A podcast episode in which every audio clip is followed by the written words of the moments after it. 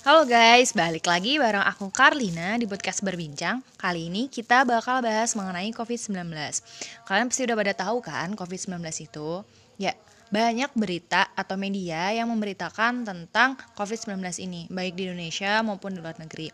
Seperti yang kita tahu, uh, virus ini tuh pertama deteksi pada akhir tahun di kota Wuhan, Provinsi Hubei di Cina, yang mana sekarang sudah merebak atau menyebar di berbagai negara. Seperti yang kita tahu untuk informasi mengenai negara yang sudah terjangkit mengenai COVID ini yang dilansir dari covid19.go.id, negara yang sudah terjangkit COVID-19 itu sebanyak 213 negara. Itu menurut aku banyak banget sih dengan jumlah yang segitu dan dengan keadaan yang sekarang bisa membuat apa ya orang yang tadinya biasa beraktivitas di luar terus karena adanya virus ini jadi ada batasan gitu atau yang biasa kita sebut ya social distancing gitu atau physical distancing untuk meminimalisir penyebaran virus ini. Selain itu juga ada sih program pemerintah yang menyarankan untuk masyarakatnya WFH atau work from home. Nah, di sini aku mau nyeritain nih gimana kemarin situasi di Malang, di mana kota yang aku tempatin untuk beberapa tahun ini.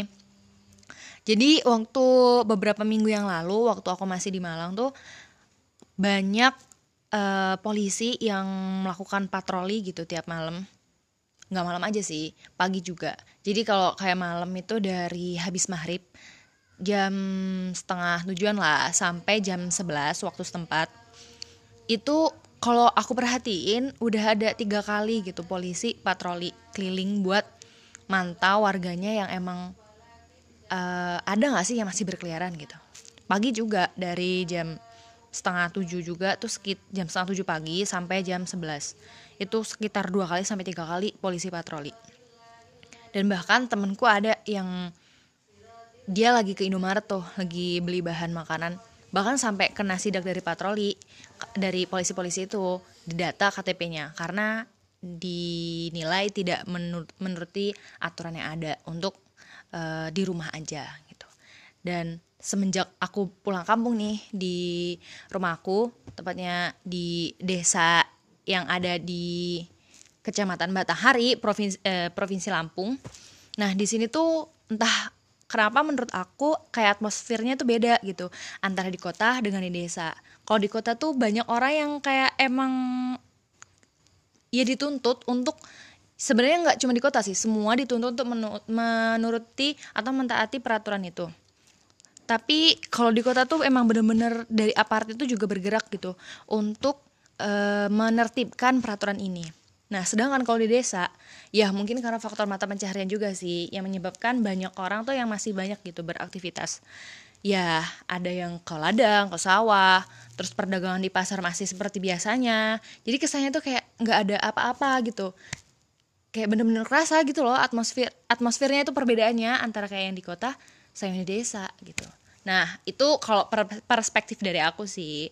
Kali ini uh, aku bakalan uh, minta pendapat nih dari saudara aku namanya Ratna Sintia Devi.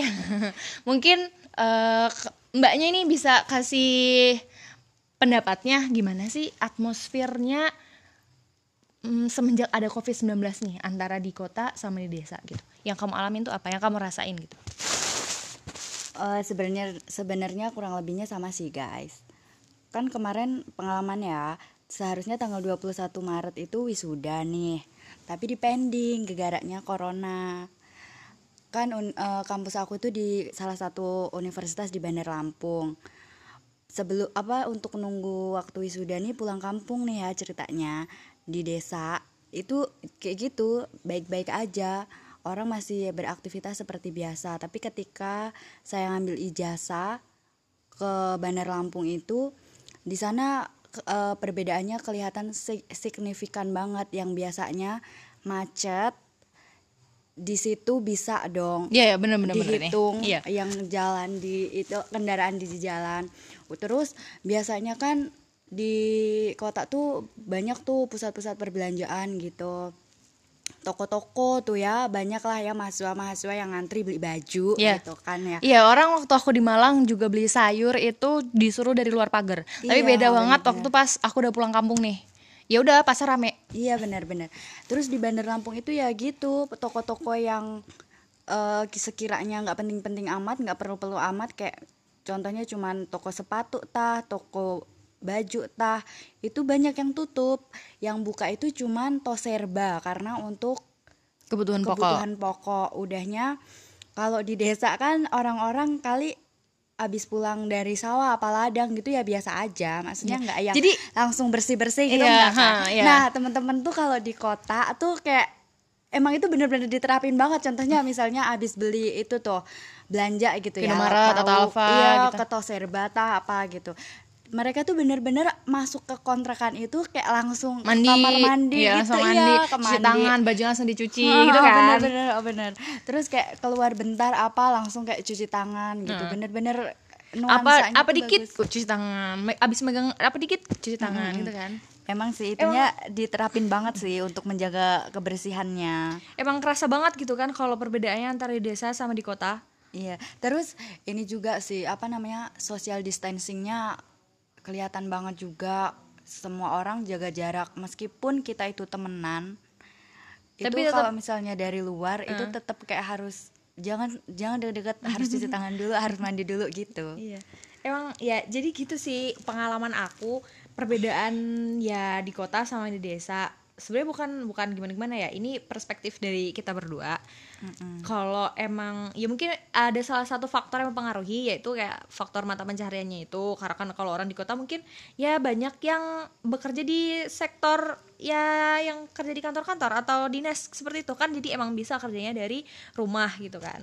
Tapi beda dengan warga yang di desa yang mana kerjanya ya emang harus eh, turun tangan gitu harus ke ladang atau sawah gitu kan. Yang nggak bisa apa ya yang nggak bisa buat mereka tuh tetap stay di rumah gitu Terus eh, salah satu faktornya lagi juga karena di kota itu kan banyak orang, maksudnya interaksinya lebih lebih banyak bertemu dengan or- beda orang. Kalau di desa kan cuman itu-itu aja.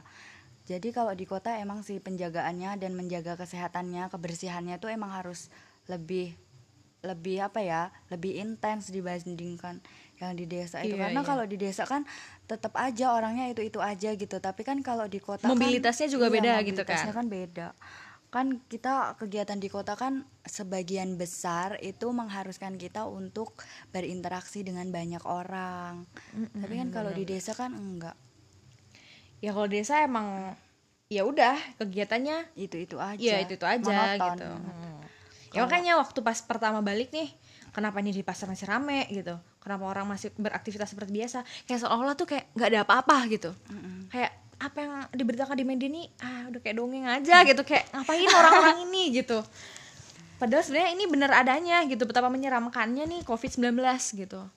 Tapi emang kalau di Bandar Lampung mungkin juga atmosfernya kerasa banget. Maksudnya orang-orang pada social distancing udahnya pada pakai masker di mana di mana pun itu ada tempat cuci tangan dan sabun itu juga karena kan di Bandar Lampung ada korbannya jadi kan potensi untuk penyebaran Penyebarannya. virus itu kan lebih besar jadi emang bagus seperti itu orang-orang pada waspada Iya iya benar. Ya itu tadi sih perspektif dari aku sama saudaraku mengenai gimana sih sikap ya bukan sikap sih maksudnya gimana eh, Perubahan setelah perubahan adanya. mm, perubahan setelah adanya COVID-19 ini antara masyarakat di kota dengan masyarakat di desa yang mana pasti ya ada perbedaan lah. Yaudah sih itu aja dari kita. Terima kasih buat eh, teman-teman yang udah dengerin. See you.